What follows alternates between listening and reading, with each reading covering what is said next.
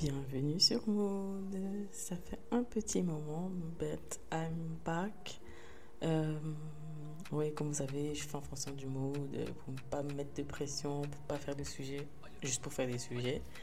Euh, je suis là, tout va plus ou moins bien. Écoutez, la vie, les hauts et les bas. Et aujourd'hui, de quoi on va parler sans trop tarder? Euh, On va parler de Ouais, je vais donner le titre en fait. Il était une fois, plusieurs fois. Donc, euh, pour les curieux, vous pouvez rester euh, pour savoir de quoi on va parler. Mais en gros, euh, on va un peu parler du mythe du prince charmant, ou de l'âme sœur, ou de la flemme jumelle, ou de, l'idéalisation des relations de couple. Euh, des, relations de couple, d'amitié. Enfin, que l'amitié, je pense pas que j'aborderai trop, trop. Ça dépendra en fonction du mood, comme vous savez. Mais euh, grosso modo, ça sera par rapport à l'amitié, euh, pardon, par rapport à l'amour, les relations amoureuses principalement, le fait qu'on a beaucoup idéalisé en fait les relations de couple et que les films, les livres, les journaux ont été un peu nos mentors dans ce domaine-là. Et aujourd'hui, les coachs de vie, euh, voilà, je, je, ne blâme pas tous, mais voilà. Parfois, beaucoup nous font idéaliser, en fait, euh, le couple. Tout simplement, le couple, la vie sexuelle. Sans plus tarder, alors, par quoi je vais commencer? On va dire que euh, l'amour en tout cas, ce, pour moi, en tout cas, l'amour, la définition qu'on pense de l'amour commence plus, plus ou moins à se former, disons, le truc où on ressent quelque chose, mais on ne sait pas définir ce que c'est au départ. Ben, pour moi, c'est vers 7-10 ans. Euh, après, franchement, on n'est pas là, je suis pas là pour généraliser, je ne parle que de mon point de vue et des points de vue euh, un peu entendus, récoltés de part et d'autre. Mais voilà, c'est pas une généralité. Mais voilà, vers 7-10 ans, euh, on commence un peu à trouver certains cousins plus beaux, certaines cousines plus belles. Euh, certaines cousines, on dit Ah, ça c'est ma mon amoureuse. Euh, on tient sa main, on est très proche d'elle, on la trouve très belle, on le trouve très beau. Quand il vient à la maison, on est trop contente. Mais c'est pas l'amour amoureux, quoique il y a des cousines qui ont été amoureuses de leurs cousins plus petites, mais bon, en grandissant, euh, voilà, on sait bien que c'est parce que c'est, ce sont les premiers, les premiers cercles proches qu'on rencontre et avec qui on passe le plus de temps, mais ça ne veut pas dire que c'est un amour conscient, on va dire ça comme ça, c'est plus le l'attrait vers l'autre.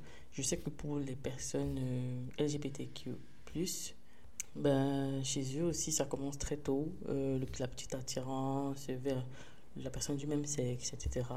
Je ne maîtrise pas, mais je sais que pour avoir écouté quelques podcasts, ça commence aussi assez tôt, on va dire ça comme ça.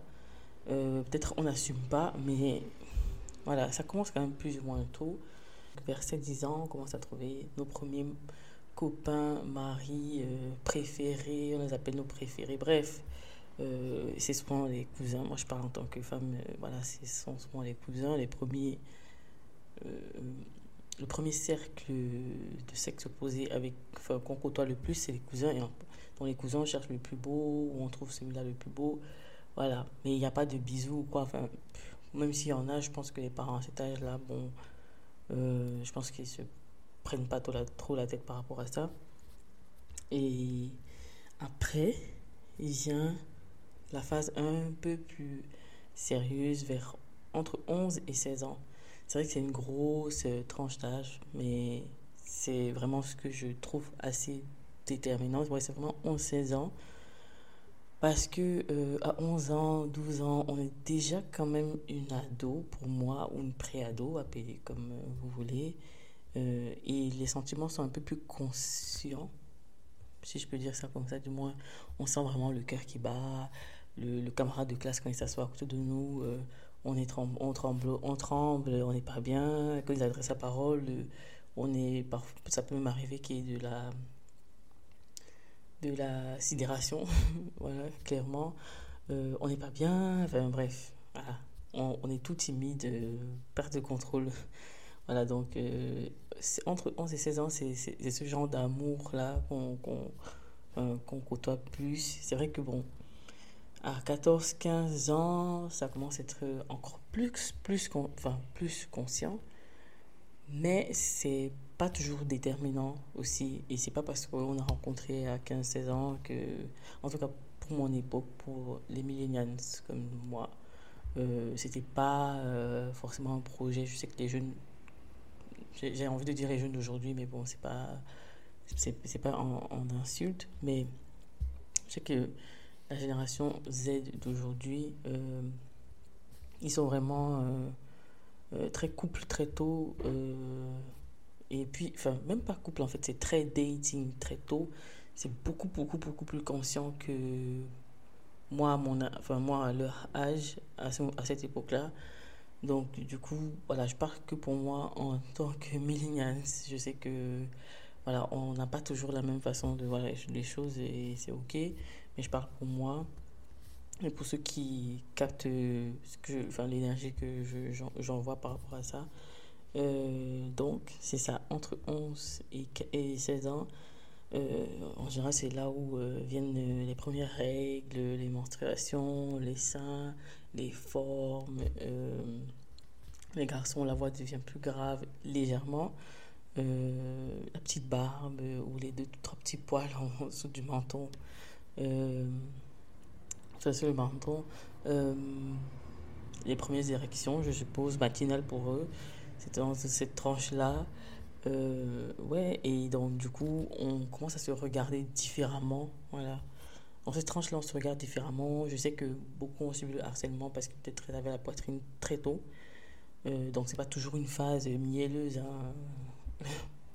Je pense que beaucoup, ça peut, voilà, donc beaucoup commencent à subir des moqueries parce qu'elles ont trop de poitrine et d'autres aussi subissent des moqueries parce qu'elles n'ont pas assez de poitrine selon les garçons. Donc très vite, on comprend qu'en tout cas en tant que femme, qu'on sera choisi en fonction des garçons. C'est les garçons qui vont choisir en fait. Euh, en tout cas, moi, c'est ce que j'avais compris.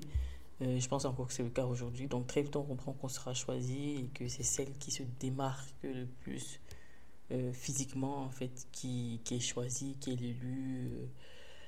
Voilà, bref. Et donc, euh, c'est une phase amoureuse, où l'amour, comme je dis, il est un peu plus conscient, mais il y a beaucoup de colère et beaucoup de. On vit vraiment les choses intensément, quoi. C'est, tout, tout est démultiplié. On pense que c'est l'amour de notre vie. Enfin, voilà. Et voilà, en fonction de l'éducation aussi, euh, je sais que bon, les filles, comme beaucoup, beaucoup nous a éduqués en disant voilà, voilà, euh, euh, euh, si tu veux, quand tu vas te marier, enfin voilà, tu vois les mariages autour de toi, quand tu vas te marier, quand tu vas te marier, donc je comprends très vite que tu dois être choisi. Donc, ouais, ça, ça peut être très mal vécu quand un garçon te largue pour une autre ou que tu as découvert qu'il embrassait une autre. Enfin, voilà, c'est une phase un peu complexe. Personnellement, moi, comment je l'ai vécu? Honnêtement, j'avais pas de copains, j'avais des crushs. En fait, aujourd'hui, on appelle ça crush. À l'époque, euh, bah, c'était juste, c'était juste un amour euh, inavoué. Voilà, je pouvais, quelqu'un pouvait me plaire, je pouvais être très attiré par un garçon, mais je n'avouais pas que c'était le cas, quoi.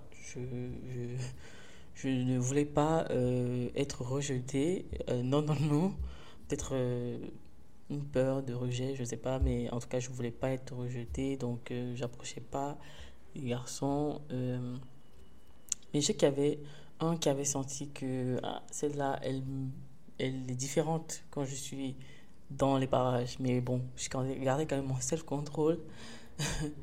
Et puis, euh, ouais, non, j'avais trop peur en fait d'être harcelée, humiliée parce que peut-être on m'a largué. Après, ça fait tout le tour du collège. Ah ouais, non, j'avais trop peur, donc euh, j'essayais même pas en fait. J'essayais même pas, donc je, je, me rinçais les yeux, je, je, me nourrissais de mes battements de cœur, mes palpitations internes, mais sur mon visage, je gardais le contrôle, quoi. Enfin, voilà, je me niette. Euh, mais j'appréciais, hein, franchement, j'appréciais les couples qui se formaient. Euh, euh j'ai que c'est la période où beaucoup, beaucoup, il y a pas mal quand même qui ont leur première relation sexuelle franchement, ça, ça, ça, ça j'étais. Euh, franchement, honnêtement, sans jugement, j'étais vraiment euh, étonnée qu'elles arrivent à gérer autant de choses à, à cet âge-là. Parce que j'avais l'impression que moi, quand j'avais juste mes devoirs, euh, juste, juste faire les cours, les devoirs, rentrer de l'école, faire encore. Enfin, je trouvais que c'était beaucoup en fait. Je ne savais pas si j'allais pouvoir gérer la jalousie, se voir en dehors des cours avec les parents qui surveillent. Enfin, je trouvais ça, je, trouvais, l'ai trouvé franchement très euh, indépendante, enfin, je sais pas comment dire ça, genre très euh, libre. Et j'admirais ce côté, euh, ouais, je fais ce que je, enfin, je fais ce que je veux, j'ai mon petit copain, on se voit. Enfin, moi, moi j'étais admirative, honnêtement. C'était vraiment sans jugement, j'étais vraiment admirative qu'elles arrivent à gérer autant de choses dans les relations, tu vois. Parce que je me rappelle qu'il y avait d'autres qui étaient vraiment des relations avec des déceptions, des tromperies, enfin, à l'époque, quoi. Ils avaient 14 ans, 15 ans, 16 ans, enfin, pour moi, on était des bébés. Et elles géraient tout ça, et réussissaient en cours. Euh, enfin, et elles, géraient, elles, gardaient la face. Enfin, je ils se croisaient dans la cour de récréation, mais chacun. C'était incroyable. J'étais. Ah ouais, non, j'étais admirative. Je disais, mais waouh, moi je pourrais pas. Je crois que si je fais, j'essaye, je, vais juste rester en sixième euh, toute ma vie. Parce que je ne saurais même pas. Enfin, sixième euh, ou cinquième ou quatrième, enfin bref, selon l'âge de la première relation de couple ou du moins, enfin voilà, amoureuse je, je, me disais, en fait, si moi j'essaye, euh, je vais rester sur le carreau, parce que c'est trop dur à gérer, vu comment je les vois souffrir, ou du moins, je vois ce que ça demande à une femme, en fait, euh, déjà très tôt, de, comme implication, et comme stress par rapport aux autres filles qui sont en fait des concurrentes, enfin, bref, blabla. Euh, honnêtement, dans ma famille, dans ma famille, c'était plus la phase où les garçons, c'est pas bien, prévention par rapport à la sexualité plus plus, euh, tu auras le sida. Euh, donc c'était très nourri par la peur. Tu auras le sida, euh, attention à la grossesse. je pensais, je me rappelle, je pensais à l'époque que je pouvais tomber enceinte en embrassant un garçon. Tout ça pour dire que je comprends mieux la peur que j'avais qu'un garçon m'approche. En fait, moi, c'était no. Parce que je me disais, non, non, non, s'il m'embrasse, je vais tomber enceinte. bref, j'étais dans un c'était vraiment nourri par la peur, l'éducation sexuelle, en tout cas pour moi à cette époque. Je pense pour beaucoup de filles aussi. Euh, c'était, euh, tu vois, déshonorer tes parents, euh, si tu n'es plus vierge, ta valeur va chuter, entre guillemets, sur le marché. et puis il y avait aussi beaucoup de... C'était un peu l'époque aussi des sextapes. Voilà, où des garçons enregistraient des filles sans leur consentement. Donc il n'y avait pas ce truc de consentement. Je vais laisser euh, l'ambulance passer. Bref, il n'y avait pas ce truc de consentement euh, qu'on a aujourd'hui. Le consentement, euh, c'est qui en fait? Donc, beaucoup de garçons ont enregistré des filles sans leur consentement, publié sur les réseaux, enfin, je sais pas si sur les réseaux, mais je sais que c'était un peu genre, ils montraient à d'autres garçons parce que à l'époque, la qualité d'image n'était pas ouf, mais je sais que les gars arrivaient à s'envoyer par euh, Blackberry, je crois. Et, ou alors euh, peut-être à la pause, il montrait à d'autres garçons, ou alors euh, il racontait ce qu'il avait fait à la fille, à d'autres garçons. Et ouais, en fait, tout ça, tout ça, ça nourrissait, ça me rassurait encore que Mood ne fait rien tant que tu n'es pas prête à assumer tout ça. Je trouvais ça super angoissant, en fait. Pour moi, ça, ça m'angoissait, tu vois, ça, ça m'angoissait. Euh, euh, donc les vidéos, les messages, euh, ou alors quand la fille n'était plus vierge, ça faisait tout le tour du truc, ouais, telle a déviergé, est-ce que tu sais que t'es... Et après, il y avait même de, de fausses rumeurs des filles qui n'avaient pas couché avec des garçons, mais juste parce qu'ils se sont embrassés, ou juste parce qu'ils se sont un peu, voilà, à une kermesse ou une fête d'école de fin d'année, ah, ça, ça y est, oui, celle-là, bref, voilà. Donc tout ça, c'était non pour moi.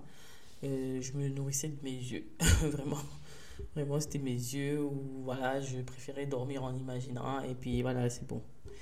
Euh, donc, honnêtement, pour moi, c'était à cette époque-là, l'amour signifiait euh, juste imaginer, rêver, mais pas passer à l'acte ni se mettre officiellement avec quelqu'un parce que c'était trop dangereux et parce que je, risquais plus, j'avais trop à perdre en fait.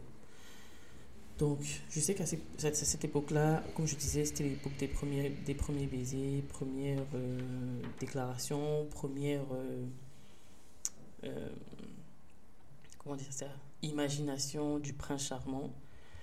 Et ouais, je me rappelle que déjà les chansons de l'époque, les clips de l'époque ont beaucoup, en tout cas pour moi, Millennium, les clips de l'époque ont beaucoup nourri l'imaginaire amoureux. donc honnêtement, ce, que, dont, ce que moi j'ai retenu à l'époque, c'était un peu le hustle love. C'était un peu, euh, ouais, des clips de Ashanti ou Nelly, Kelly, ou voilà, euh, un peu le gars qui vient vers toi, mais après il s'éloigne, après c'est toi qui dois aller vers lui, et après c'est compliqué, après il aime une autre fille, mais toi t'es là, t'attends en chantant, et puis euh, un jour il vient battre chez toi, il dit que c'est toi, mais finalement, ah ouais, c'était. pour moi, ça a vraiment euh, nourri. C'était un peu ce truc de l'amour impossible, passionnel. Voilà. Et les films aussi, ouais, parce que dans les films aussi, c'est vrai qu'en fonction de, de l'origine du film, voilà, ça pouvait varier. Si c'était un film local, on va dire ça comme ça, ça donnait pas trop envie parce que voilà, la femme était vraiment au dernier, dernier plan. Euh, et quand c'était un film un peu, euh, je sais pas, américain ou tout ça, bah, c'était un peu plus agréable à regarder. Mais, mais, il y avait, ce truc du prince charmant qui viendra en bas de chez toi, quand il va se rendre compte qu'il a fait une erreur. Et puis, y avait, en fait, il y avait beaucoup de parties qu'on ne montrait pas. C'est comme si au départ, euh, c'était la fusion, ils s'entendent trop bien, et puis ils se séparent pour pas vraiment une raison très claire et après ils se remettent ensemble. Mais on ne montrait pas les phases où peut-être la relation était toxique ou peut-être euh, euh, ils se sont séparés parce que chacun aimait quelqu'un d'autre ou ils se sont séparés parce que, parce que je sais pas, ils ont dû aller étudier dans, étudier dans deux pays différents. Enfin, on ne montrait pas vraiment. Euh, vous allez me dire c'est normal parce que c'était pour faire rêver justement, mais du coup ça nourrit beaucoup l'imaginaire en fait, euh, de, en tout cas des, adolescentes de ma génération.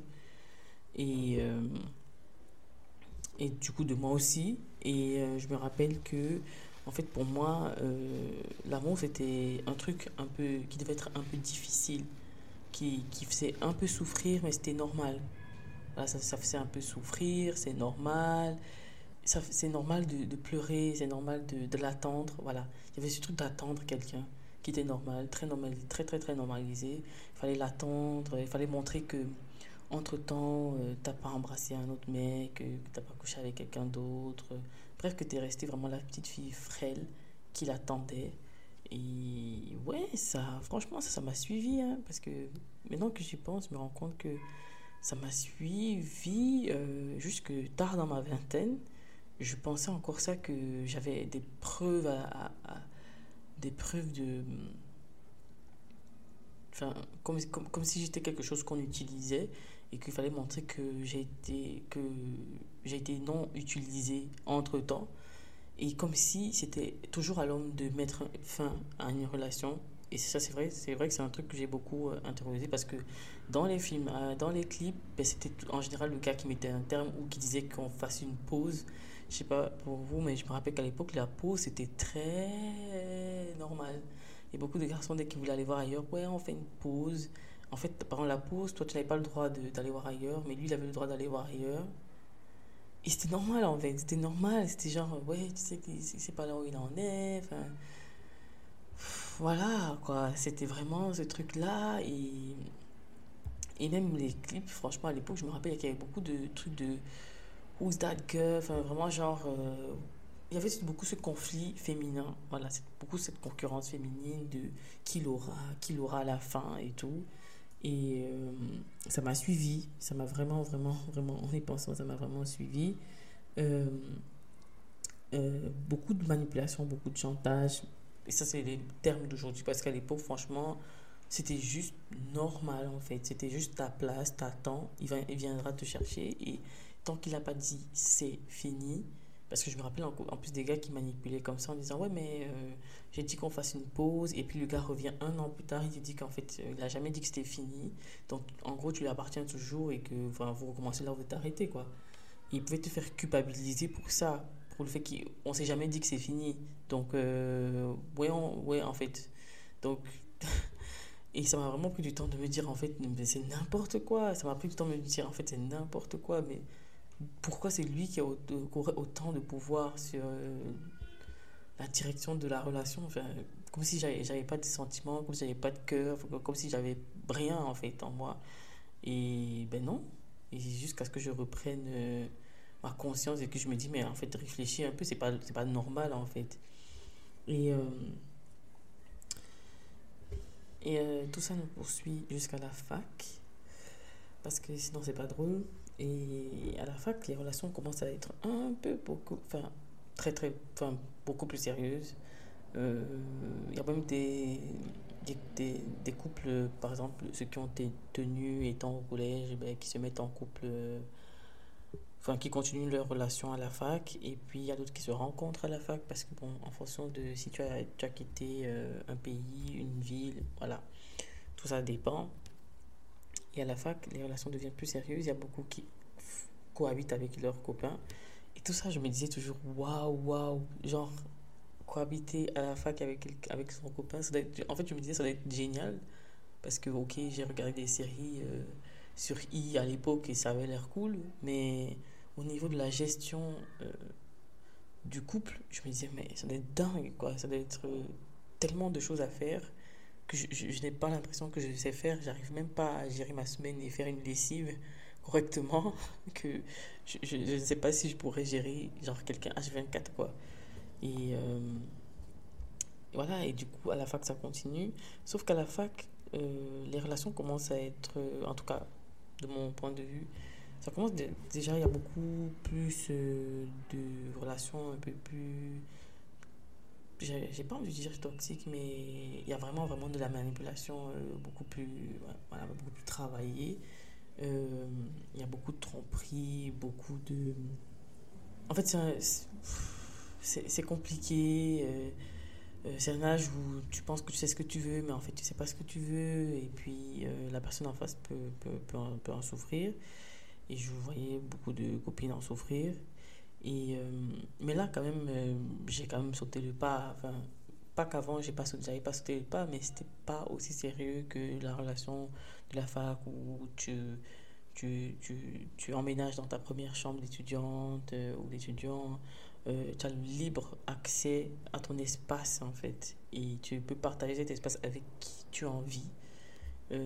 Grosso modo. Et là, la donne est différente parce que là, tu es vraiment livré à toi-même. Et euh, ouais, c'est très. C'est une étape inévitable, mais c'est aussi très sensible parce que pour peu que tu te retrouves dans les mains d'un gars un peu. Voilà, pas très. qui, qui, qui a peut-être un ascendant sur toi ou qui, qui a vu ton point faible et s'en sert je peux te retrouver dans un tourbillon incroyable et rater tes études et finir paumé. Et c'est inversement, hein, comme il y a aussi des gars aussi euh, à la fac euh, qui, qui, qui, rataient euh, parce que ça n'allait pas avec leur copine, parce qu'elle avait d'autres copains. Enfin, voilà. Donc, le rejet est beaucoup plus difficile à consommer parce que les relations sont beaucoup, beaucoup plus conscientes et là, quand même, tu commences à remettre un peu en question cette histoire de Hustle Love, des chansons, euh, des films. Tu commences à trouver ça en gnangnan. En tout cas, je sais que c'est à ce moment-là que un peu à trouver ça en gnangnan, en me disant, ouais, mais c'est n'importe quoi, c'est pas la vérité. Parce que au fur et à mesure de tes expériences, tu te rends compte que ça ne marche pas, en fait, comme on avait dit. Et que, dans la, en fait, même si tu croises un gars super beau, attirant, tout ce que tu veux, ben, il peut décider du jour au lendemain de partir et de ne plus jamais revenir parce qu'il y avait ce truc de là, il revient toujours comme si on devait attendre et tout. Et puis déjà, il peut partir, il ne revient pas. Euh, déjà de 1. Et de 2, la rupture, c'est pas comme dans les clips, tu n'as pas le temps de chanter, euh, de poser tes paroles dans un bouquin ou euh, sur une feuille, ou de lui envoyer une lettre ou je sais pas quoi. Enfin, non. à ce moment-là, quand tu envoies un trop long message à un gars, en général, il te répond OK, deux lettres. Voilà, donc un point OK. Donc là, euh, c'est pas comme dans les. Là, tu te rends compte qu'en ouais, non, c'est vraiment pas comme dans les, les films et, les chansons. Et euh, là, tu, tu, sens que ça fait mal en fait. Et c'est pas agréable en fait. C'est pas agréable. Tu pleures toutes les larmes de ton corps. Tu deviens. C'est un, peu, un peu une phase où très tendue où tu deviens facilement euh, dépendante affective parce que tu es un peu seul. Ouais, tu es un peu seul. Et si tu as été manipulé une fois, il y a de très fortes chances que comme tu n'es pas conscient que tu as été vraiment manipulé, bah, que tu retombes sur une autre personne qui voit toujours euh, ce, ce, côté needy d'amour que tu as. Et voilà, rebelote. Et rebelote. Et. Euh, Ouais, non, la remise en question par rapport à l'amour, elle est, beaucoup plus. Tu remets en question, mais tu continues quand même parce que tu n'as pas d'autres outils. En fait, tu peux pas en parler à tes parents. Vraiment, en tout cas, pour ma part, tu peux pas en parler à tes parents. Les copines, euh, ça dépend parce qu'il y en a qui rigolent, il y en a que ça fait rire, puis il y en a qui trouvent que tu pleures trop, que c'est rien. Parce qu'elles sont dans leur couple et qu'elles vivent pas la même chose que toi. Il y en a qui peuvent aussi t'épauler. Franchement, il y a des, des, filles aussi, voilà, c'était des crèmes euh, entre elles et tout, elles s'entraidaient et tout. Mais ça, il y a quand même un truc où tu n'as pas d'outils. Quand même, tu n'as pas d'outils, tu n'as pas de recul. Il n'y a personne qui sait ce que tu as vécu à part toi, parce que même si tu racontes aux copines, voilà, c'est c'est plus avec le même regard, c'est plus avec le même. Donc, c'est vraiment très tard dans ta vie que tu, tu prends le recul, tu te dis en fait ce qu'il m'avait fait c'était pas normal, en fait ce que l'autre avait fait, ça s'appelle l'escroquerie, en fait ce que l'autre avait fait. Mais je suis pas en train de vouloir qu'on mette euh, des mots forcément euh, très euh, cliniques sur les choses parce que je sais qu'aujourd'hui on nomme un peu tout trop en disant ça c'est toxique, ça c'est pervers narcissique, ça c'est alors que parfois, non, en fait, parfois c'est juste un gars euh, qui, qui, que tu as aimé, qui t'aimait pas, c'était pas réciproque, et puis il est juste parti. Ça fait mal, mais c'était pas un pervers narcissique, quoi. Voilà. C'est juste un gars qui, qui, qui paumé, qui, qui, savait très bien qu'il n'allait pas rester, il est parti, c'est tout. Et voilà. Parce que pervers narcissique, on est vraiment dans un truc un peu plus pathologique, un peu plus. Enfin qu'on fasse un peu attention à. Même moi, je me remets toujours en question quand j'essaie d'utiliser le mot toxique. Genre, est-ce que je sais qu'il y a des trucs un peu pathologiques qui rentrent dedans et du coup, euh, ouais. Ou alors des trucs euh, transgénérationnels qui rentrent en jeu. Du coup, là, je peux utiliser vraiment les trucs toxiques. Mais il faut pas qu'on rentre dans le truc euh, nommer tout comme ça. et puis, même quand bien même tu nommes, c'est pas pour autant que ça s'arrête en fait. C'est pas parce que tu dénonces que ça s'arrête. Bref. donc voilà à la fac, euh, il y avait beaucoup de filles, euh, je sais qu'il y avait des, des, des problèmes, des, des, manipulations vraiment que j'arrivais pas à nommer, mais je sentais que ce que le gars faisait, c'était pas normal en fait. Elle n'avait peut-être pas le droit de sortir, elle était pas bien, enfin. Mais j'avais pas d'outils, quoi. J'avais pas d'outils. Et puis, en fonction de l'éducation, de la religion de chacun. Enfin, tu ne sais pas sauver tout le monde, en fait. Parce que peut-être parfois la personne a normalisé aussi certaines choses. Donc, c'est compliqué. Et euh, ouais, euh, à la fac, donc du coup, c'est compliqué, mais c'est une belle période dans le sens où euh, je réalise avec le recul aujourd'hui, en fait, qu'il ne faut pas prendre trop, trop les relations de la fac au sérieux. Je m'explique. Dans le sens où c'est un âge où il, faut, il faut, faut se prendre le temps de se découvrir en tout cas, si tes relations ne marchent pas, prends-le comme un temps pour te découvrir.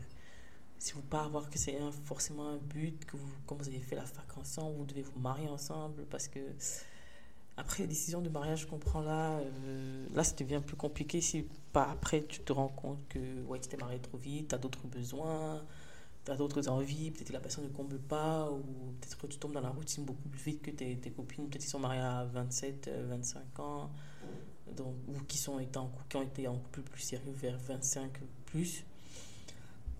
Donc, pour moi, il ne faut pas se, trop se prendre la tête à ce moment-là. Il faut se protéger, il faut faire attention à tout ça, mais il ne faut pas trop, trop. Euh, c'est pas obligé d'aboutir en fait. Mais bon, je dis ça, après, c'est difficile. Hein. Quand on aime quelqu'un, euh, on veut que ça arrive au, à destination. Quoi. On veut que le train arrive à destination.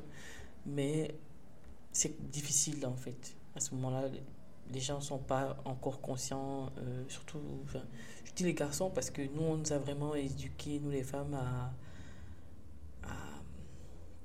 à, un rôle précis, à, à être choisi en fait. Donc il y a cette peur de ne pas être choisi. Elle est là, elle est sous-jacente, elle est là en fait. Si personne ne me choisit, qui, je, serais-je en fait Comme si notre identité euh, ne dépendait que du, choix. Donc, euh, c'est aussi l'éducation aussi. Et c'est difficile de s'en défaire. Hein. C'est très difficile de s'en défaire. Il y avait quelques rares filles que les parents avaient éduquées franchement différemment en disant Oh non, euh, non, toi aussi tu peux choisir, toi aussi tu peux dire non. Et c'est des filles qui arrivent à quitter des relations où elles étaient même pas heureuses, elles étaient plus heureuses, pas parce que le gars ne se comportait pas bien, mais juste parce qu'elles étaient plus heureuses. Donc, elles étaient plus heureuses et partaient. Je dis pas que c'est mieux, mais elles étaient, plus indépendantes émotionnellement. Donc voilà, euh, ouais, donc je disais, on commence à remettre un peu les choses en question.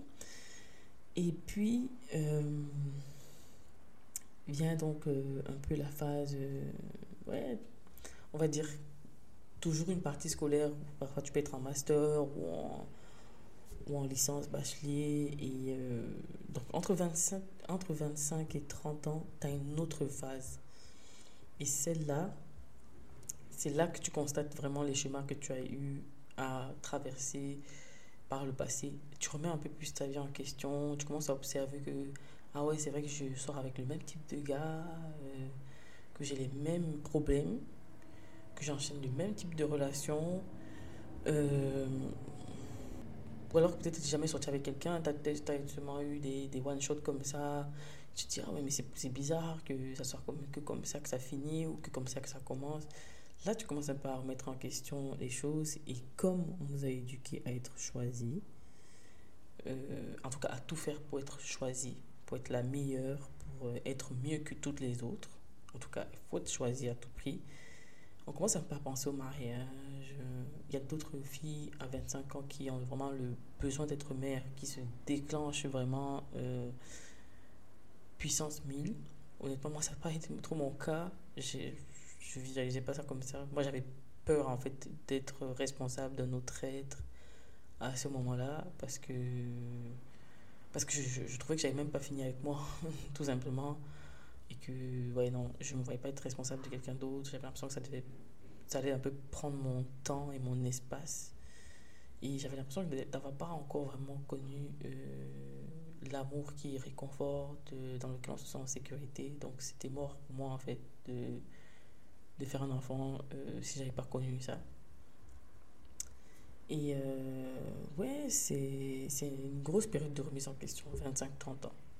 Vraiment, c'est une grosse période de remise en question. Aussi, mais c'est aussi le truc, c'est que parfois tu te remets en question. Mais comme tu n'as pas les outils pour sortir de là, tu recommences peut-être euh, les mêmes, des mêmes, je sais pas comment dire ça, tu commences des mêmes chemins ou alors tu changes de chemin, mais tout aussi euh, euh, comment dire ça tout aussi euh, mauvais pour ton parcours amoureux en fait donc c'est juste un chemin que tu changes mais il est tout aussi mauvais. Et du moins en tout cas il t'apporte rien. Il te, te, te, te, tue ton estime de, de soi ta confiance en soi. Et je sais que c'est aussi un âge où beaucoup de filles je sais qu'elles sont souvent dans des relations avec des hommes indisponibles en tout cas c'est c'est une euh, remarque que j'ai faite. C'est vraiment un âge où, par euh, peur de finir seul, par peur de ne pas être choisi, beaucoup paniquent et se retrouvent euh, dans des relations avec des hommes qui ne sont pas disponibles émotionnellement, qui ne sont pas disponibles légalement, c'est-à-dire des hommes mariés ou des hommes en couple, des hommes qui qui veulent pas être en couple, mais qui veulent quand même une relation de couple. et ouais, la, je pense que c'est la peur de ne pas être choisi. De ne pas être choisi, d'avoir tout bien fait, de quand même pas être choisi. Et je pense que c'est à, ce moment-là, pour moi, que le complexe, le complexe de Deep intervient. La dernière fois, j'écoutais euh, une story de CB Foon. Allez taper sur Instagram ou Spotify, vous allez voir qu'elle fait des sujets super intéressants. J'aime beaucoup sa logique des choses. Et euh, elle parlait du complexe de type dans le sens où euh, la façon dont nos parents. Ben, je connais que as le complexe d'Oedipe, j'ai bien aimé son explication. Elle disait voilà la façon dont nos parents nous ont, se sont aimés et nous ont éduqués. En fait, c'est très déterminant dans la façon dont on va aimer les hommes et aimer les femmes. Et voilà, par exemple, et c'est pas toujours le cas. Hein. Parce que pour avoir observé, il y a des filles qui grandissent dans des couples très équilibrés, dans des familles franchement heureuses, où tout était bien, en général en tout cas, mais qui finissent quand même, qui, qui euh, sont follement amoureux des hommes indisponibles. Genre, c'est leur go-to, c'est genre, toi c'est ton red flag, tu vois, mais pour elle c'est green light, tu vois, genre, pour elle c'est fonce, ma belle, vas-y, euh, voilà. Genre, c'est ça qui a, c'est même son moteur en fait. Euh, cette compétition féminine. Il y a beaucoup de filles, c'est leur moteur. J'ai eu du mal à un moment parce que je le prenais très très personnellement, mais j'ai compris qu'en fait, on n'est pas toutes pareilles et que ça fait mal en fait de juste voir une fille souffrir en fait comme ça parce que tu te dis en fait elle pourrait avoir mille fois mieux surtout que c'est des filles souvent pas moches du tout euh, je dis pas qu'une moche mérite ça mais tu te dis, franchement, elle a tout pour elle. Pourquoi se s'infliger ça? Donc, euh, voilà. Bref, donc elle parlait du complexe de Deep en disant que, voilà, il y a beaucoup de filles, pour la plupart, qui sont dans des relations avec des hommes euh, indisponibles parce que leur papa aussi était indisponible. Et c'est vrai que j'ai toujours entendu parler de Deep, mais vite fait, tu vois, vite fait. Et puis je me suis jamais attardée dessus, mais après, quand elle expliquait son histoire, je me suis rendu compte que, ah ouais c'est vrai que euh, c'est très lié et que un homme, en tout cas, en fait, elle a dit une phrase aussi. Je sais pas d'où c'est tiré. Je crois que c'est tiré d'un bouquin. Elle a dit, euh, genre, c'est pas parce que c'est ça, ça, tu te sens bien comme à la maison avec cet homme-là, avec cette femme-là, que c'est bon signe en fait. Parce que home was maybe also toxic. Genre, je sais pas, la façon dont tu as grandi, ça se trouve, c'était aussi toxique. C'est pour ça que tu te sens bien avec cette... C'est pour ça que tu as l'impression que tu as un lien avec cette personne et que... Ah ouais, c'est ma personne. Enfin, je sais pas si, vous, si tu vois ce que je veux dire. Et, je me suis rendu compte que bah, c'est trop vrai parce que, euh, effectivement, il y a des personnes avec qui je me suis liée parce que je sentais qu'elles n'étaient pas des personnes faites pour moi, en tout cas. Mais c'était genre, c'était vraiment genre feel like c'était vraiment genre feels like home. Vraiment, c'était vraiment genre feels like home.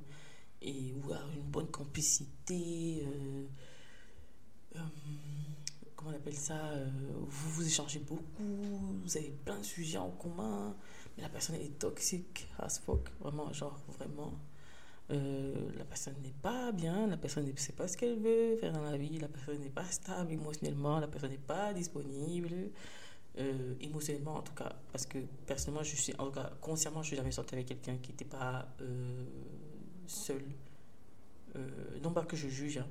Franchement je, je juge plus aujourd'hui parce que ouais j'ai jugé fort mais après ça, ça me fait toujours mal honnêtement ça me fait toujours mal parce que je prône la sororité et que j'ai envie qu'une autre une autre slay tu vois et je me dis c'est dommage en fait bref et donc et je me suis rendu compte que, ah ouais, c'est vrai. C'est vrai que, euh, en fonction de comment tu peux grandir dans un foyer dysfonctionnel, ou du moins pas très équilibré, on va dire ça comme ça. C'est pas obligé d'être équilibré tout le temps, bien sûr, mais vraiment un foyer où c'est tendu, quoi. C'est tendu, la façon dont on, on, parle, la violence est vraiment normalisée, les mots, on peut tout dire, on peut tout balancer au visage et tout. Et effectivement, euh, c'est pas parce que tu. En fait, c'est pas parce que t'es pas avec quelqu'un qui est violent euh, que t'es pas dans un truc un peu bizarre. Je m'explique. Euh, ça se trouve, par exemple, supposons euh, t'es attiré par cette personne parce qu'elle a l'air bien, parce qu'elle a l'air calme, parce que, voilà, supposons elle a l'air calme, voilà, elle a l'air très calme, elle a l'air posée et tout, elle a l'air euh, sympa. Mais ça se trouve, ça te rappelle peut-être ton père qui était très calme, posé. Mais voilà, est-ce que quelqu'un qui est tout le temps calme, qui n'exprime pas ses émotions, qui ne parle pas de lui, qui ne sait pas ce qu'il ressent, euh, qui est passif, qui prend pas les choses au sérieux, qui, qui ne prend pas les choses à cœur, qui ne se lie pas à toi émotionnellement, est-ce que c'est bon pour autant, malgré qu'il soit calme Parce que c'est ça, en fait. Et je me suis dit, ah ouais, c'est vrai, c'est fou comment c'est vrai. Donc parfois, euh, supposons que tu as connu, euh, toi, tu as toujours été éduqué dans une maison, on ne parle pas de ses émotions. Euh, on est très passif, euh, voilà. Peut-être il faut aller vers quelqu'un qui parle beaucoup de ses émotions, enfin, quelqu'un qui est peut-être euh, plus... Qui, se connaît un peu plus, qui est un peu plus émotionnellement stable. Voilà, peut-être en fait. Même si cette personne de te Après, tout ça c'est inconscient. C'est pas un truc que tu te dis, ouais, franchement, je sens qu'elle est toxique comme mon père, j'y vais. Non. Ouais, cette meuf-là, je sens qu'elle est toxique comme ma mère, j'y vais. Ah non, non, non. C'est Vraiment, ce truc, tu sens que tu à la maison avec cette personne. Je ne dis pas que toutes les relations, tu sens que tu à la maison, c'est. Parce que tu peux sentir que tu à la maison dans le sens où c'est ta maison que tu sens que tu peux construire avec lui. Mais il y a aussi ce truc où tu sens que c'est un truc que tu connais. Je sais pas si tu vois l'odeur d'un truc que tu connais déjà. Voilà. Ça, c'est pas toujours un green, euh, un green light genre fonce, tu vois. Parfois, il faut un peu prendre le recul et se demander est-ce que. Euh, est-ce que c'est pas un truc qui me rappelle un truc plutôt euh, qui va pas qui va m'amener dans un truc que je vais pas supporter à long terme? Est-ce que j'ai pas besoin d'autre chose? Parfois, il faut écrire ce, ce, dont on a besoin. Pas pour euh, sélectionner l'autre parce qu'une relation de couple, bien sûr, elle évolue, mais parce que euh, parce que ça permet en fait de se rappeler que c'est ça que je veux en fait. C'est vraiment ça que je veux, c'est ça qui est déterminant. Les autres choses, ça peut la personne peut être grande, petite, tout ce que tu veux, mais ça, c'est vraiment un truc, euh, ça doit vraiment, ça compte pour ma, ma sécurité émotionnelle, ça compte de ouf. Et s'il n'y a pas ça, je peux pas. Voilà. Donc, et pareil pour les garçons. Hein. Il y a des garçons qui, qui ont intériorisé qu'une femme doit être comme sa mère. Mais il ne sait pas. Il sait pas que c'est ça qu'il est en train de faire. Pour lui, euh, une femme qui porte ses courses toute seule, euh, ah, il peut marcher à côté de toi sans t'aider parce que lui se dit, bah, c'est comme ça que j'ai grandi, c'est comme ça que c'était, c'était une femme forte. Tu vois, lui, c'est l'image de la femme forte en fait. Et c'est pas parce que cette personne fait ça qu'elle est mauvaise. Parfois, il faut justement, toi, qui a peut-être le recul de voir ça, de se dire, ah non, non, non, non, non, moi, ce que j'attends de toi, c'est ça. Euh, dire qu'il faut forcément quitter quelqu'un avec qui on s'est mis et on s'est mis et, où on s'est mis et la personne est, est euh, à ces traits-là que pour nous, c'est ça ne met pas en, sécurité. Parfois, on peut en parler, on peut évoluer, la relation évolue.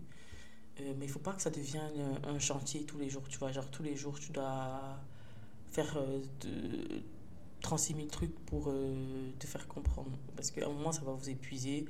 Et puis, vous, ça ne va que parler de ça. Et puis, c'est ce qui va se passer vers la fin.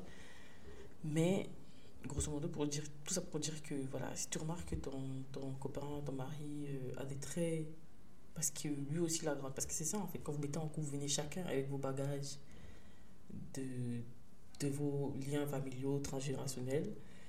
Et si vous n'avez pas le temps de, de, vous voir avec du, recul, vous allez vous, vous allez vous, vous tuer, en fait. Vous allez vous, vous, allez vous étouffer euh, parce que voilà, on peut, on, peut parler, on du développement personnel aujourd'hui, machin, mais très peu sont ceux qui euh, parlent de développement personnel et maîtrisent vraiment ce qu'ils sont en train de dire. Déjà de un.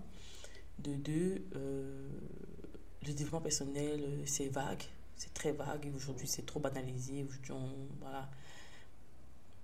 Et puis, de trois, on n'est pas en projet, quoi. Donc, on n'est pas un projet qui doit toujours en train de se perfectionner, on n'est pas en train de chercher la perfection, on doit chercher chacun à quand même trouver ce juste milieu où euh, ouais, j'arrive à comprendre ce que tu dis, j'arrive à comprendre pourquoi tu dis ça et j'arrive à me faire comprendre ou j'aimerais que tu comprennes pourquoi j'ai peut-être un automatisme que je vais essayer d'améliorer ou alors que j'arrive pas encore à améliorer et c'est ok. Mais tout ça, faut vraiment en parler vraiment discuter de ça. Euh, il y a des garçons qui aiment euh, quand une femme euh, ne travaille pas parce qu'il a vu sa maman ne pas travailler. Il y a des garçons qui aiment quand une femme ne voilà, une, une, femme peut-être qui est à la maison, qu'ils ont épousé, ne doit pas s'habiller d'une certaine manière, ne doit pas trop aimer le sexe, ne doit pas, ne doit pas. Parce que ça représente pour lui euh, ce que sa mère représentait pour son père. Or, on n'est pas dans une relation de maman-enfant puisque tu m'as dragué. voilà, donc euh, tout ça. Euh, tout ça, il faut vraiment, vraiment essayer d'en parler. C'est que c'est difficile parce que si vous êtes des personnes qui, vous, qui, vous, qui n'avez pas de recul l'un sur l'autre, ben, ça va être compliqué. Et, ou alors, si tu es la seule personne à peut-être voir ça, tu vas devoir charbonner pour que l'autre euh, comprenne que c'est important et que il a ce mécanisme-là. Donc, euh, franchement, n'hésitez pas à parfois consulter toute seule ou tout seul. Il peut arriver que ce soit aussi toi l'homme dans la relation qui constate des trucs. Tu peux consulter tout seul pour savoir comment parler à l'autre. Et puis, si ça ne marche pas toujours, ben, n'hésitez pas à consulter à deux. Et un moment, et après, un moment aussi, euh, si l'autre ne veut vraiment pas travailler ou faire évoluer euh, la situation qui, pour toi, peut être critique, ben,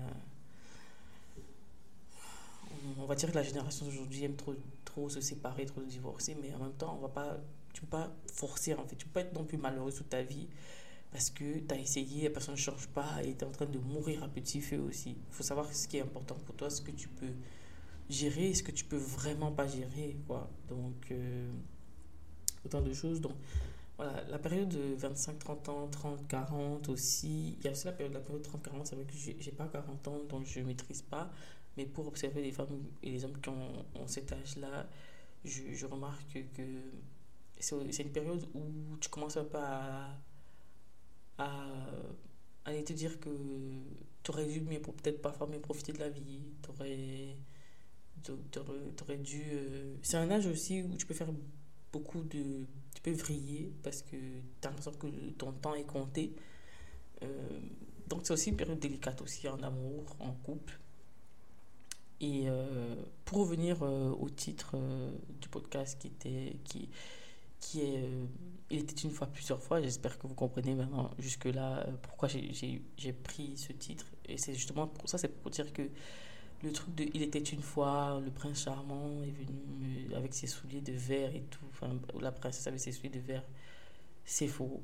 Parce que on peut recommencer à n'importe quel âge. On peut recommencer à 40 ans, à 50 ans, à 60.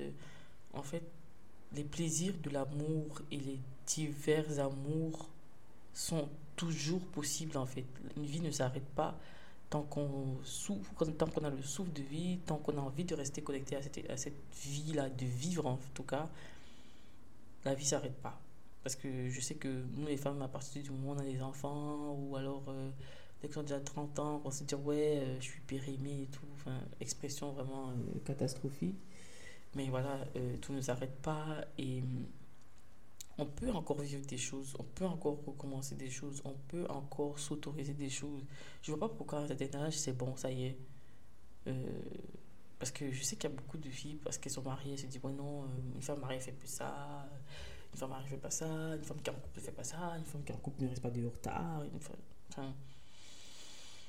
pour moi, c'est beaucoup trop de on s'interdit de vivre jusqu'au jour où on va rencontrer ce petit truc qui va nous faire redonner encore envie de vivre et ça peut partir en vrille en fait. Alors que si on, on acceptait de vivre avec euh, son ou sa partenaire, de vivre les étapes de la vie, de, de, voyager, de, de, de s'ennuyer ensemble, de programmer des trucs, de discuter honnêtement des choses, de, de discuter des, des attirances qu'on peut avoir parce que c'est réel faut pas se mentir, faut pas croire que ouais, tu es en couple, donc euh, tu, tu, vois droit, tu vois plus.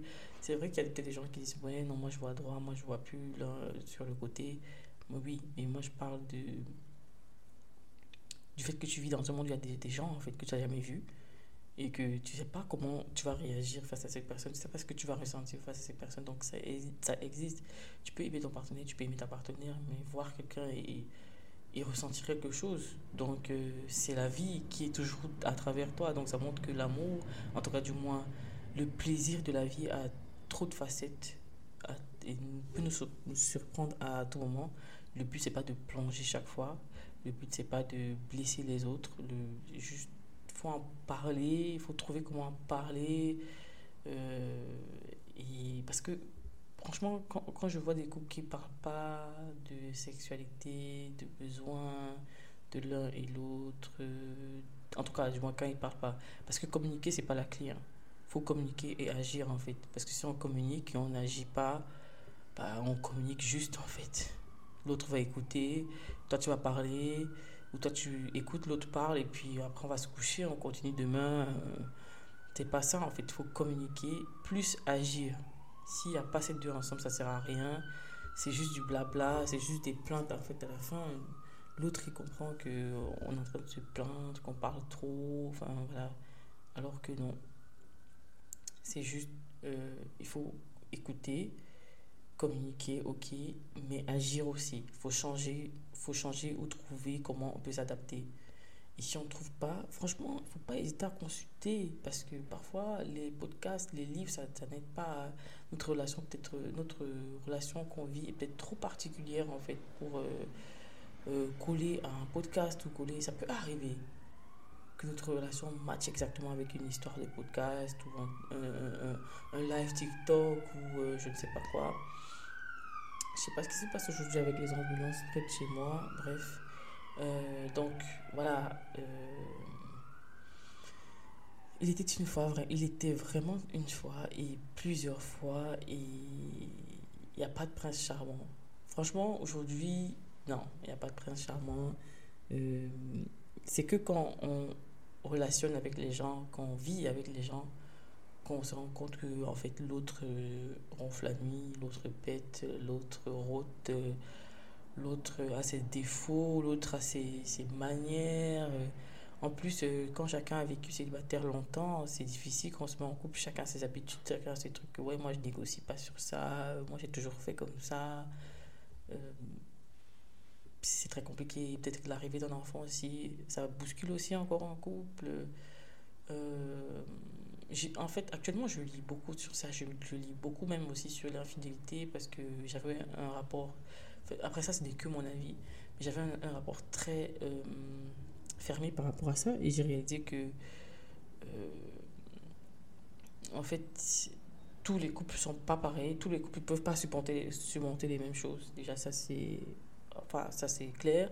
faut pas avoir un couple sur TikTok qui a fait 30 ans ensemble et puis vous dites, ouais, franchement, à l'époque c'était trop bien et tout. Non, non, non, non, non.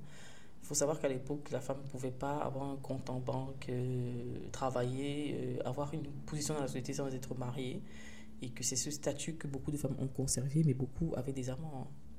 Il faut pas se voiler la face, beaucoup avaient des amants, beaucoup euh, voyaient ailleurs, parce que déjà même l'homme, il remarquait même pas tellement lui aussi il savait qu'il était tout, puissant et puis il pouvait faire ce qu'il veut et tout.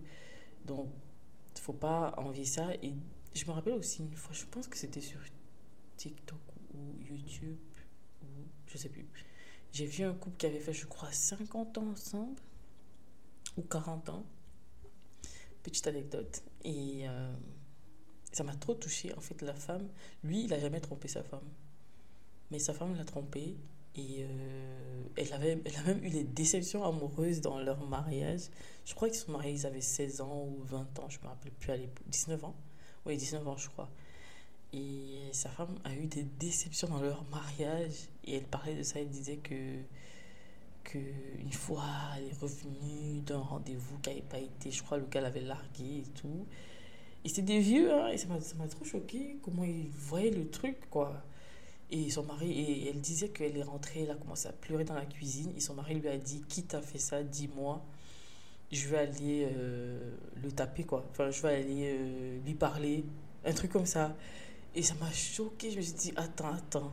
Elle est mariée. Son mari soupçonne que elle voit quelqu'un. La personne la largue. Elle rentre, elle pleure. Et son mari se dit Dis-moi qui c'est je m'en vais le taper. Aujourd'hui, on dirait, ouais, mais c'est la manipulation, c'est.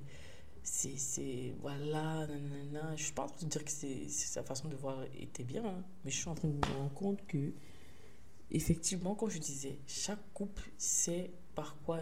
Enfin, chaque couple passera par des choses différentes.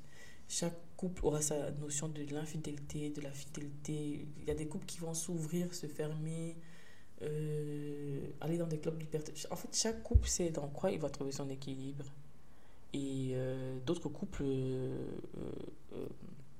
malheureusement, peut-être se, mentiront, se cacheront des choses, mais ça finira toujours par péter. Et c'est à ce moment-là qu'on sait, qu'on se demande vraiment qu'est-ce qu'on fait.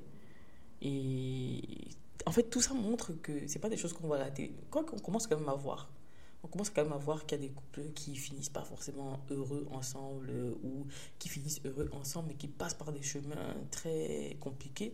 On voit aussi qu'il y a des couples voilà, qui passent par, qui, qui, passent pas par des chemins compliqués. Hein. Il y a des couples, franchement, ils se sont rencontrés, c'était entre guillemets l'âme sœur et tout. Mais, mais voilà, pour combien de personnes c'est le cas? Il y a même un truc aussi, euh, il y a 3-4 ans, j'étais à fond sur tout ce qui était âme sœur, flamme jumelle. Euh, ouais, vraiment ton. Tu l'as prise le, chargeur, quoi. Je sais pas comment expliquer plus que ça. Vraiment, vous prenez ça au premier degré comme au second, comme vous voulez. Euh, mais voilà, il y avait vraiment. Il y a 4 ans, j'étais à fond dessus, je lisais des livres dessus et tout. Et après, et quand je le disais, je me rendais toujours compte que les auteurs disaient toujours Ouais, c'est pas obligé de finir en fait ensemble. Parfois, une flamme jumelle, ça peut être euh, une femme, comme toi. C'est pas dire que vous devez vous mettre ensemble. Peut-être ça peut être parce que c'est une âme euh, qui t'est reliée à toi, euh, je sais pas dans quel moment de l'univers, j'ai pas envie d'être perché là et de percher tout le monde, mais voilà, ça peut être juste ça. Vous vous êtes rencontrés, il y a une forte alchimie entre vous, entre toutes les deux, et c'est ok. Et ça peut finir aussi. Peut-être ça se trouve, vous êtes venus là pour vous rencontrer, pour faire un bout de chemin ensemble, régler ce que vous n'avez pas réglé par le passé, et puis vous séparer. Donc, euh, les trucs d'âme sœur et tout, ah, je commence à voir, euh, je commence à être dubitative par rapport à ça. Parce que quand tu regardes bien, même toutes tes relations, il y a des relations qui étaient très fortes et chaque fois, tu as cru que c'était ton âme sœur. Et finalement, c'était pas ton âme sœur en fait. Et c'est pas parce que tu t'es marié aujourd'hui avec quelqu'un que c'est ton âme sœur. Et c'est pas un problème en fait. C'est ok. Euh, parce que peut-être que tu as déjà rencontré ton âme sœur, ça n'a pas été problème résolu et voilà, basta quoi. Euh, comme peut-être euh, euh tu l'as pas encore rencontré, mais c'est pas obligé que quand tu le rencontres, tu quittes la personne avec qui tu es pour te mettre avec ton âme sœur. Ou, te, ou toi, l'homme, tu quittes pour. C'est pas obligé en fait. Il faut juste que chacun assume la portée de ses actes sur soi-même, sur l'autre. Euh, il faut vraiment... Euh, faut, faut, faut, faut, vraiment qu'on enlève le truc de, du prince charmant. Parce qu'en plus, allez, je ne vais pas faire euh, les gris, mais ça, ça, met trop de pouvoir que sur euh, le prince charmant, en fait. Et toi, tu n'as rien à faire. Est-ce que tu penses que tu n'as rien à faire dans la relation? Je pense pas. Je pense que tu as aussi ta pierre à l'édifice aussi à mettre. Parce que si tu rencontres, ok, tu le rencontres, et après, comment on fait pour que ça marche? Le prince, il fait quoi? Il, agit tous les matins, il donne des bouquets de fleurs et tout, ok. Ouais, mais toi aussi, tu as ta part à ramener dans la relation. Et là, euh, on n'est pas en train de parler de faire des enfants ou cuisiner, c'est pas ça en fait.